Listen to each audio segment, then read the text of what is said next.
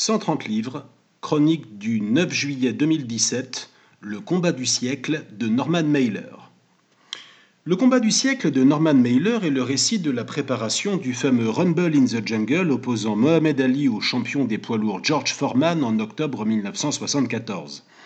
Déjà immensément reconnu en tant que romancier et scénariste, Mailer a le privilège de couvrir l'événement au plus près de l'entourage du Greatest et d'en extraire une œuvre majeure du nouveau journalisme. Parfois difficile à suivre dans son analyse des profondeurs de la philosophie et de l'âme africaine, puis une comparaison à leur pendant afro-américain, la question raciale a hanté l'auteur tout au long de sa carrière, et dans le cas présent il se prend les pieds dans un tapis glissant, The Fight, en VO, restitue en revanche admirablement l'ambiance du Kinshasa des années Mobutu et la tension qui s'installe à l'approche du combat dans la trompeuse torpeur tropicale. Mailer est touchant dans ses difficultés assumées à mettre en scène de manière homogène son propre personnage de bourlingueur blasé au milieu de la faune haute en couleurs de journalistes, promoteurs, managers, entraîneurs, suiveurs et sparring partners, dont il dresse des portraits remarquablement vivants en alternant les narrations aux premières et troisième personnes. Il excelle surtout à rendre la fascination qu'exercent les figures opposées de Foreman et Ali, et l'ambiguïté de son rapport à ce dernier. Extrait.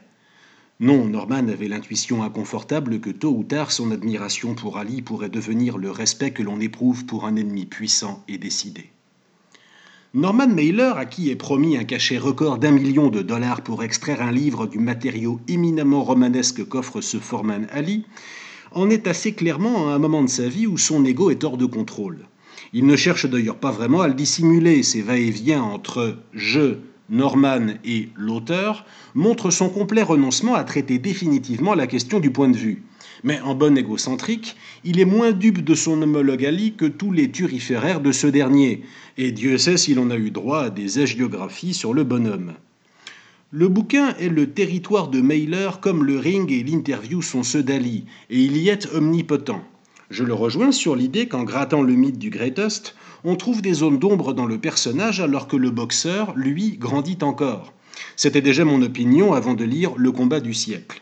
À ce titre, le dépit qui affleure chez Mailer d'avoir pour une fois côtoyé plus grand que lui, et la subtile aigreur que cette découverte peut susciter dans son écriture, m'amuse plus qu'il ne m'agace, en étant dupe d'aucun des deux. C'est ainsi que je les admire. Et s'il faut parler d'admiration pour Norman Mailer, sa relation du combat lui-même, qui court sur trois chapitres épiques et une quarantaine de pages débordantes d'intelligence, de technique et de style, est absolument sublime.